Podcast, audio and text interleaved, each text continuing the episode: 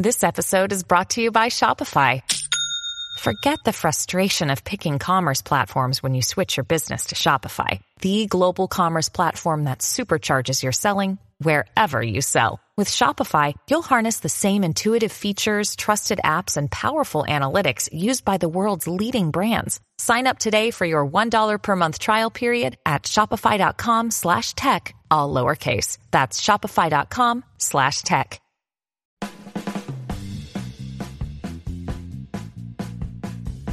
Hey everybody, it's Lon Seidman, and it's time for your weekly wrap up. And I want to begin first, as we always do, by thanking our newest supporters here on the channel. We have William Shugard, Quasi Modem, and Tony Brown, who gave via the tip jar. I want to thank everyone who has contributed to the channel this week, as well as everyone who has been contributing on an ongoing basis, as well as all of you who watch every week as well, because all of those things equal channel growth. And this week's weekly wrap up is being sponsored by Plex, which is my favorite media streaming serving application. And the best way to describe it, if you haven't heard of it before, is that uh, you can take all the things that you love about Netflix and Amazon Video and everything and do that with your own media. So you can play your media through an app that's on just about every platform that is out there, and you can watch your media when you're not at home because your Plex server, which is running on a PC or a NAS device or on a, an NVIDIA Shield even, uh, can make the video smaller, compress it on the fly so you can watch it anywhere in the world. You have offline viewing capabilities and a whole bunch of other stuff, and there's a lot of features that get unlocked when you subscribe to the Plex Pass, which is uh, something you can find at lon.tv slash plexpass, and that will give you uh, these features like DVR, uh, Plex Cloud servers, mobile sync for offline viewing. Uh, all the apps will be available to you for free if you are a Plex Pass subscriber. You get early access to new features and a whole lot more. We've covered Plex a lot here on the channel, so I'll also put a link to uh, some of the videos that I've made about it so you can learn more about the product. But all in a really good way to serve up your media, and you can try it absolutely free before subscribing to the Plex Pass. So let's take a look at the week in review. On the Extras channel, I had two unboxings uploaded along with a correction, which I'll talk about in a second. And then on the main channel, we posted the uh, USB docking station video about how to choose the right dock for your particular computer. Uh, this was sponsored by Kensington, but the information is relevant across all brands. It's a very confusing time right now, especially for uh, those of you with USB Type C connectors on your computer. Uh, so hopefully that video helped to uh, demystify some of it for you. Uh, we did the review of the TerraMaster F2 420 NAS device. We also looked at how Plex runs on the Xbox and compared that to the NVIDIA Shield TV. I did that comparison about a week or two ago, and a lot of people were wondering why I didn't cover Plex, and I figured it really deserved its own video just because the other one was running so long, and it looks like a lot of you have uh, enjoyed that video. The views on that are pretty good. And I also told you about my weight loss story, how I lost about 35 or 40 pounds, and how I am uh, currently keeping it off thanks to all the technology that I have here in the house to track my attributes as I uh, go throughout the day and week. So uh, check that video out. It is sponsored by Nokia Health, but again, something here I think for everybody insofar as uh, good information about uh, how I was able to drop a bunch of pounds and keep it off. I also wanted to talk a little bit about this TerraMaster NAS device that I reviewed. I don't think it's a very good consumer product. There are better options out there, especially given that uh, you know Synology and WD and QNAP just have much more robust software offerings for uh, people. But uh, this one looks like it does have some things that might appeal to people that like to tinker and hack into their devices. One of the things that I noted as a bit sloppy inside of the computer was the fact that they uh, actually glued in a USB stick that it uses to boot up for the first time. And uh, some folks wrote in and said that you can actually take that USB stick out and pop in something else and boot it into a different operating system. And there's even a header on the motherboard to attach up a display. So this might actually have a little more value, I think, perhaps to uh, those of you who are really into taking stuff apart and hacking around with it. Uh, on the correction front, uh, one of the things that I incorrectly stated in the review was that this did not have upgradable RAM. It does, in fact, have a RAM slot on it. I missed it somehow when I took it apart. I think I was distracted by the glued in uh, USB stick on it. But on the bottom of the device, which you can see right here, uh, there is a spot where you can stick in uh, additional RAM. I think you can bring it up to 8 gigabytes. So I did uh, miss that, but I think the rest of the review is accurate for uh, what this product can and can't do. And again, I think it's not well suited for consumers, but those of you that like to mess around with stuff uh, might like to play with this one. And now it's time for a couple of things that are on my mind. And this is week 48 of me doing this as a full time occupation. We're almost to the year mark here. It's pretty exciting to uh, still be in business after a year of taking the plunge here. So that's a good sign. And I wanted to give you an update on the Falcon Heavy launch. And as it turns out, uh, it is launching, at least at the moment, tomorrow, which is February 6th. And I didn't see this on my calendar the other day, but I have a meeting the evening of February 5th for my Board of Education responsibilities, and I have a budget vote to take that night, so I can't go, uh, at least for the Tuesday mark. But if the launch does get pushed back, which I would expect it probably might, given this is a first launch of an experimental rocket, uh, then I will try to get down there. My wife is going to kill me because it might be one of those things where I'm like, hey, I'm out of here tomorrow morning, but um, I'm hoping to get down there to see it because it will be something uh, I think that will be uh, quite a scene. So I will keep you posted on that. I think what I'm going to do though is that if I can't get down, uh, I might go live when this thing goes live uh, and do a little commentary while we all watch together. So uh, make sure you got that notification bell indicated. So if I do go live with this, you can uh, follow along with me as I watch it from afar. But if anything uh, changes, I'll try to get down there and see it for real. Had a lot of great feedback from you last week about Toy Fair. A bunch of you would like to see me go, so I think I'm going to do that. It's on a weekend, so it's not going to impact the uh, workflow too much. And I've got a friend who's able to join me to help with the camera. So uh, we are accredited and ready to go. So I think we're going to head down there for uh, that weekend and check out what's happening at Toy Fair New York. And now it's time for some news. And I found this story in Ars Technica that I thought you all might enjoy. This is about uh, the current issues surrounding trying to buy high-end graphics cards. All the crypto miners are grabbing up all the NVIDIA 1080s and the other high-end cards on the market, making it very difficult for other consumers and a lot of gamers to get their hands on GPUs. And uh, this has hit sort of close to home because uh, Corey, who works for us here in the studio as the assistant producer, is uh, in the midst of putting together parts for a gaming computer, and he spent a lot of time trying to get the right price on the GTX 1080 that he wanted to buy for his new PC.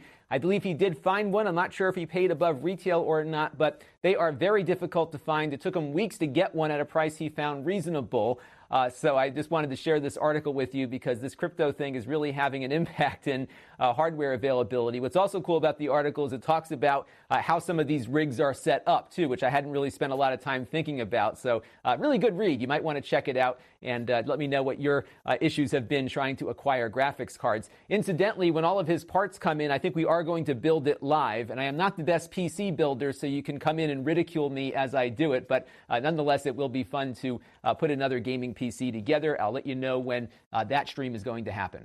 And now it's time for some Q&A from you, the viewers, and I wanted to uh, bring up some issues related to sponsored posts and some feedback that I got from all of you on that. And uh, this was an unusual week because we did have two sponsored posts going on this week, which is not what I like to do. I like to have no more than one per week, but uh, the timing on the Kensington thing and the Nokia thing just required me to get both up uh, this week. So the Kensington one posted on Tuesday and the Nokia one posted up on Sunday. And uh, for a lot of viewers, you often don't see my sponsored posts because YouTube's algorithm, for whatever reason, doesn't think you're going to want to watch it. It's not that it's sponsored, but it just might not be in a product category that you want. So uh, every time I post a sponsored video, there are always a few viewers who write in saying, hey, this is like this is the first sponsored video I've seen you do, but I have actually been doing them for uh, two or three years now. And my uh, overall gut on this stuff is that I don't want these to be sales pitches. I want them to be for products that I'm comfortable recommending to people first and foremost. I always review them first without being compensated to make sure that it's something that uh, the viewers will find uh, useful and acceptable and not something that is going to disappoint people. That's my uh, primary objective with these things. But the other thing is I like to add some value to the mix too and make it beyond just a sales pitch where we actually go in and uh, try to add some value to some stuff. I think the Kensington videos will be doing that as I explain how USB technology works. Uh, we're going to have one of those each week for the next uh, three weeks, actually, so just be prepared for that. Uh, and then with the Nokia thing, you know, I had a very good relevant story here, and I have actually been using Nokia products to uh, track my weight loss and keep it off over the last couple of months, and they've made that process a little easier for me. So that was something, again, I was very uh, comfortable doing. But I, I wanted to direct your attention to this video that I did a while ago. Uh, this was an interview I did with a, um, an attorney who works in this area of uh, vlogging or blogging and product endorsements. He's an expert in the FTC requirements. And uh, we had a really good talk, and that really helped me decide how to best uh, present things to you. Because one of the disadvantages that I have here as, a, as essentially a sole proprietor of a media operation is that I don't have the luxury of having a sales department and a big wall up between editorial and sales. And uh, as such, you know, you have to really figure out uh, how do you separate those things. And in many cases, it's hard to do that because I do have to uh, sign the contracts for all the advertising stuff that goes on on the channel here. And my take on this has been just to be fully upfront and transparent so that you, the viewer, can decide whether or not you should listen to me. If you think that uh, I am not giving you the right information, then don't watch the video. But I'm giving you exactly what my relationship is with these companies. And uh, in every case, I'm telling you whether or not they had some role in uh, what you saw appear before your eyes. And one of the things that Jay Stein here wrote about the other day was that um, because my Plex sponsorships are something that aren't reviewed ahead of time, he was surprised to see a, a sponsor reviewing something ahead of time. But uh, just like that example I cited earlier, where YouTube is not always putting these videos in front of viewers, well, uh, most of the sponsored videos I do require the brand to look at it first, just because they're paying for the video, and I think they want to make sure, uh, first of all, that it's accurate, and secondly, that uh, it's in line with whatever their uh, objectives are in promoting the product. Now, having said that, um, I have not yet had a brand tell me to take something out that was an opinion of mine, and I think that might be an area where I would have some pushback with them if I you know, maybe mention something that isn't so great about the product. I would not want them to force me to take it out, and that might uh, maybe lead to not having that video get posted at all or some other uh, discussion that happens. But uh, generally, the brand's been very good about what I've been doing because I explained to them up front that, look, I'm not going to sit here and pitch your product. I'm going to go through uh, some content that is relevant to your product and how I might use your product in that context. And I think the value that an influencer, if you want to call me that, uh, provides is that we can you know, bridge those gaps and uh, give them something I think that is more valuable than just a straight up person pitching their product to people. So that's my take on it. I wanted to get your thoughts on it as well. So definitely let me know down in the comments section. Uh, unfortunately, to keep growing the business, you know, sponsorships are a fact of life. I'd like for it to some point uh, have enough maybe YouTube revenue coming in that I don't have to take as many of these sponsorships. But uh, for the time being, that's where we're going to be at. And I am going to be very careful about uh, spacing these things out so that we don't fill this thing up with the green thumbnails, which, by the uh, is another way to know when a video is sponsored. If I'm doing a video for a company, uh, you'll see that green thumbnail, and that will uh, indicate to you that that is a sponsored video.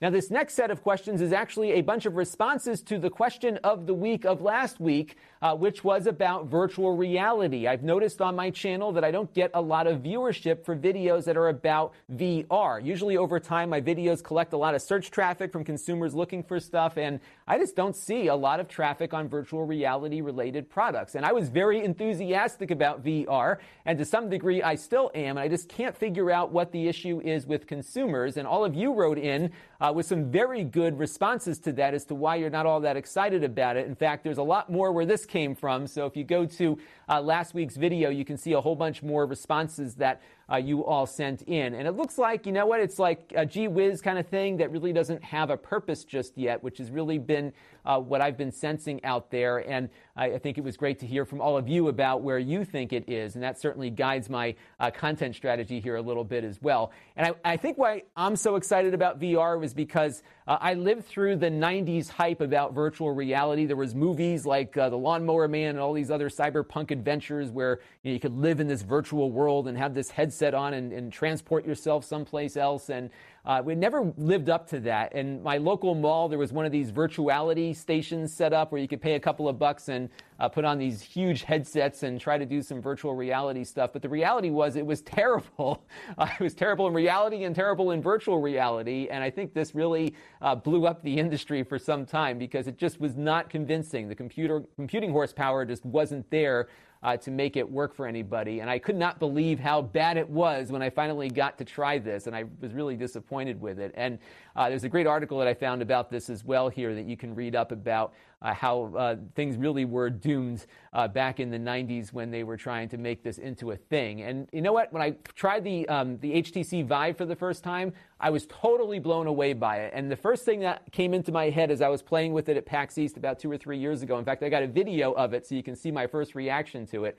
Um, I really felt like this is what it was supposed to be like. It's that good. And uh, that's what kills me is that there just hasn't been a consumer response to this in such a way that uh, really gets people to appreciate it. I have people over here all the time. Uh, they all try it out. They all love it, but there's no like desire to come back and try it again, which is really interesting. And very few people that I know actually bought one. Maybe they think they can just come over here and try it at some point. I think the biggest issues are, of course, the size of the headsets. Uh, in my case, you're tethered to a huge desktop power, uh, tower PC.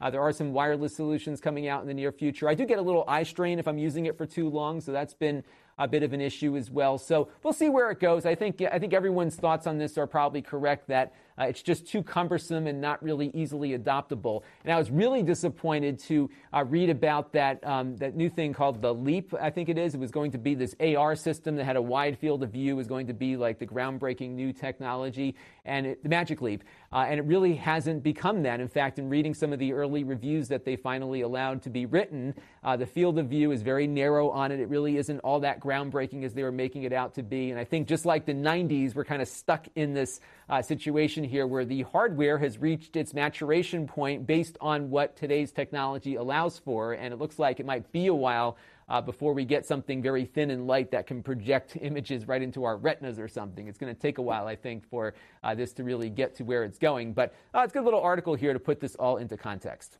And a sharp eyed viewer, William Darney, wrote in about my Kensington video, and I was explaining in that video how people might be able to tell the difference between their USB 3.0 and 2.0 ports. And I pulled up this image from uh, the back of a Lenovo computer where it had two USB ports labeled as USB 2 ports and two more labeled as USB 3 ports. And of course, I was suggesting that you plug your dock into the faster USB 3.0 port to get everything working. And uh, William points out here that it appears as though, and I'll pull this question back up here so you can see it, uh, that one of those ports had the pins for uh, USB 3, and they were clearly visible here, which you can see on the uh, front of the port here, if you follow my mouse pointer there, uh, whereas the one next to it does not have those pins visible. And he suggested that that might be another thing to suggest to consumers to look for, which of course they could probably do, but this is one of those issues that I deal with here on the channel when I'm trying to explain things, and uh, I have essentially two different audiences to serve. So on one side, I've got about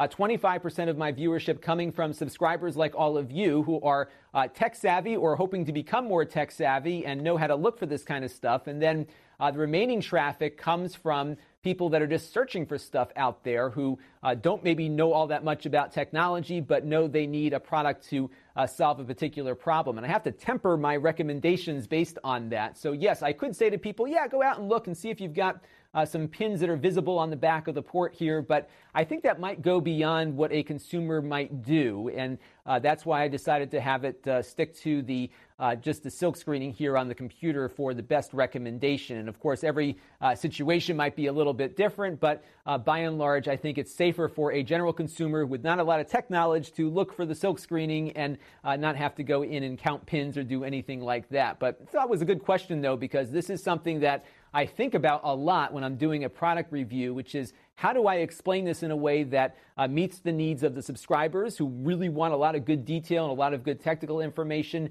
uh, yet knowing we have so many people who also watch videos on the channel who have no technical knowledge or very little technical knowledge at all. And that's what I love about this job is that it's very challenging to try to thread that uh, needle. And I think I do okay with it, but I'd love to hear uh, some comments from all of you. Part of the reason why I launched the Extras channel is that I have a place to put more in-depth techie kind of stuff when it comes up and sometimes i might do some follow-up videos where we dive into the techie side of it uh, separately here on the main channel as well. So one of the things that i would love to hear from you all moving forward is if i'm doing a video where you want to see a little bit more of a technical discussion uh, make the recommendation because if i have a, a week where it's a little slow i might be able to get to that and uh, dive a little deeper into that particular topic. So do let me know down in the comments below and now it's time for a Q&A for you. And I asked you a lot of stuff already this week, but I had one other question for you involving the wrap up. Now, when I uh, shoot the video, I typically shoot it in my uh, set here, the same set I do all my product reviews from. But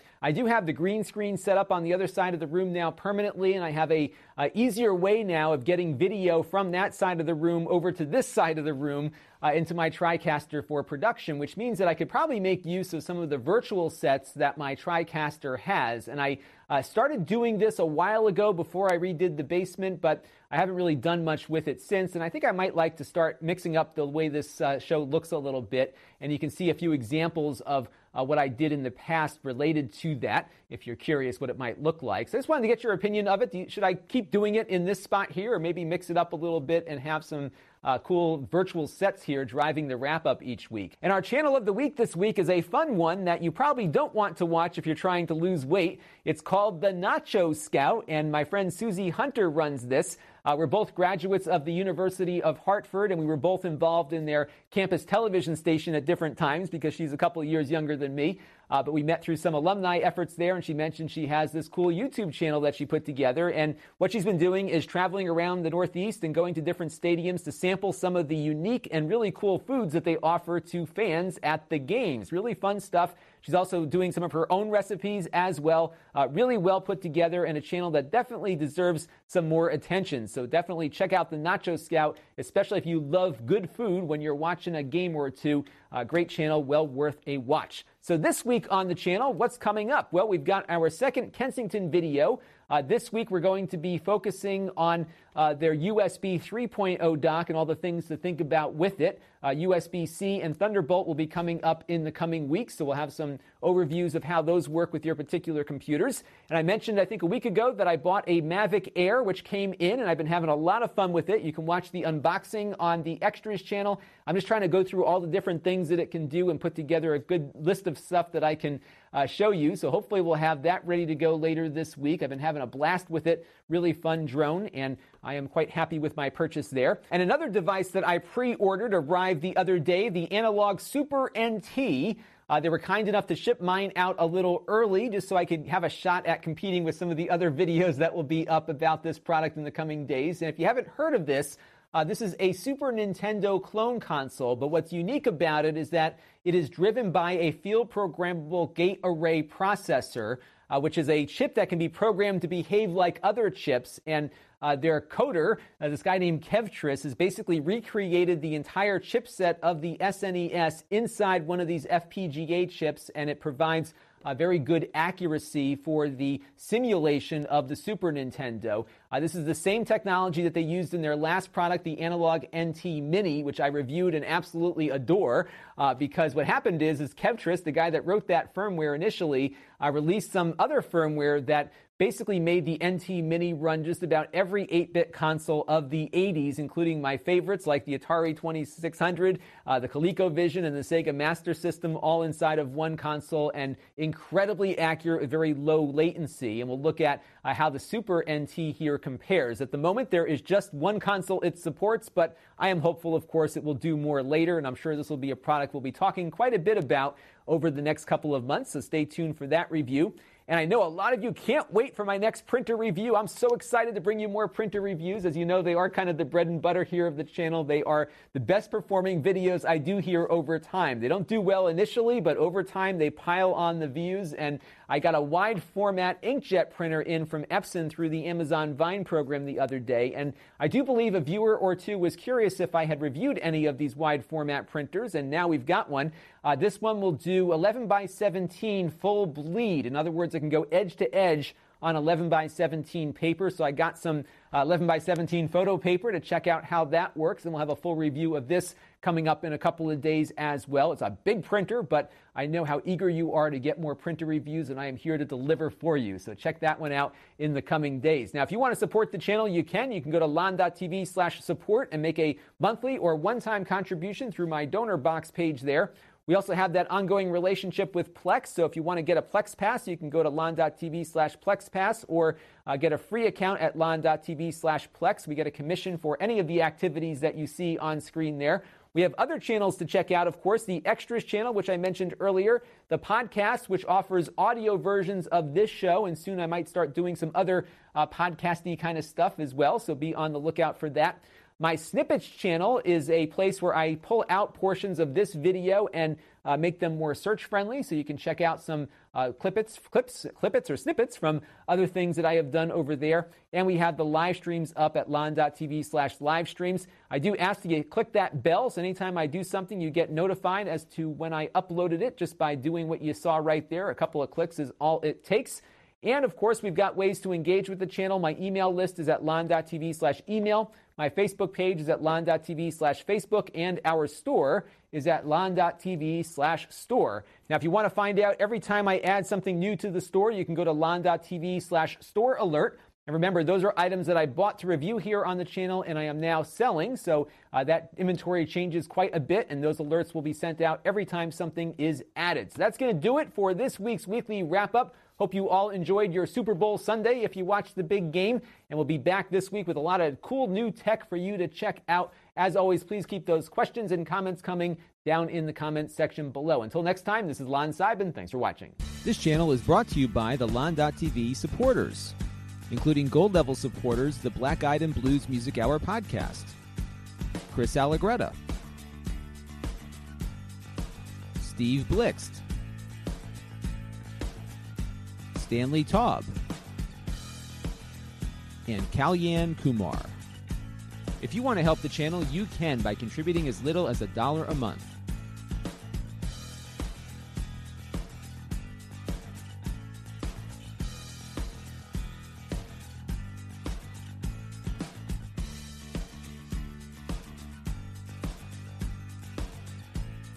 Head over to lon.tv slash support to learn more.